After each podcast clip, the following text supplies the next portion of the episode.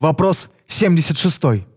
Почему бы не запланировать модульную самодостаточную экономику или систему взаимозависимых низкотехнологичных экопоселений, которые работают внутри самого сообщества над разработкой технологий и обучают навыкам, направленным на устойчивое развитие и жизнеспособность, потому что это не решит ни нынешних, ни будущих глобальных проблем.